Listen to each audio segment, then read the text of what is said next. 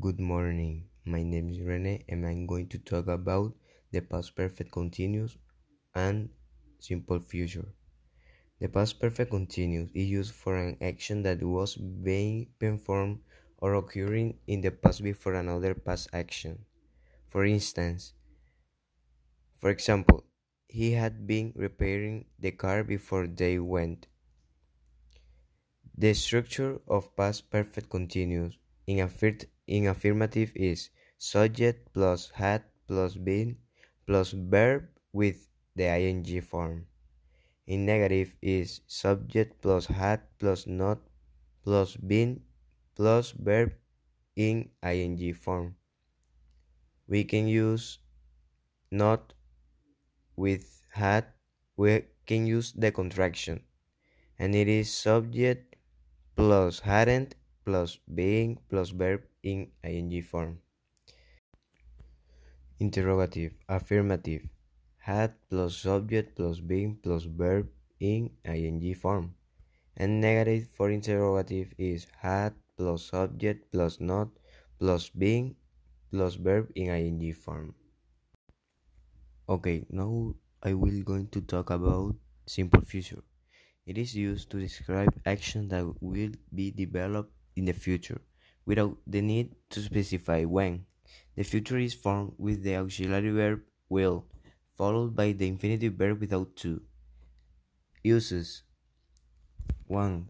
To talk about events that will occur with certain in the future, with or without the subject's intervention in the action. For example, she'll be 90 tomorrow.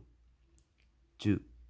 To express decision made by the speaker at the moment of a speech without having previously foreseen it. Example, I will phone her tonight. 3. To express predictions, assumptions, deduction of the speaker about a future ev event. For example, it will snow tomorrow. 4.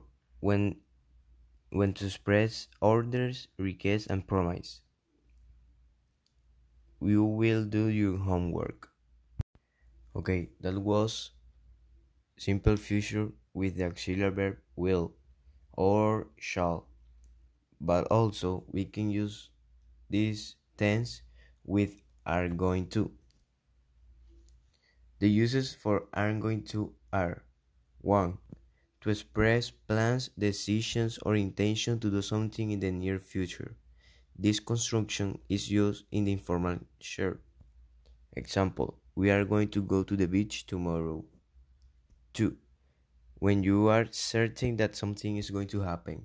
For example, it's going to rain.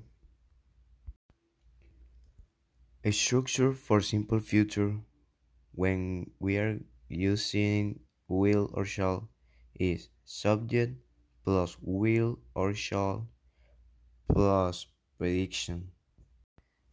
And for be going to the structure is subject plus are going to plus prediction. Thank you for your attention.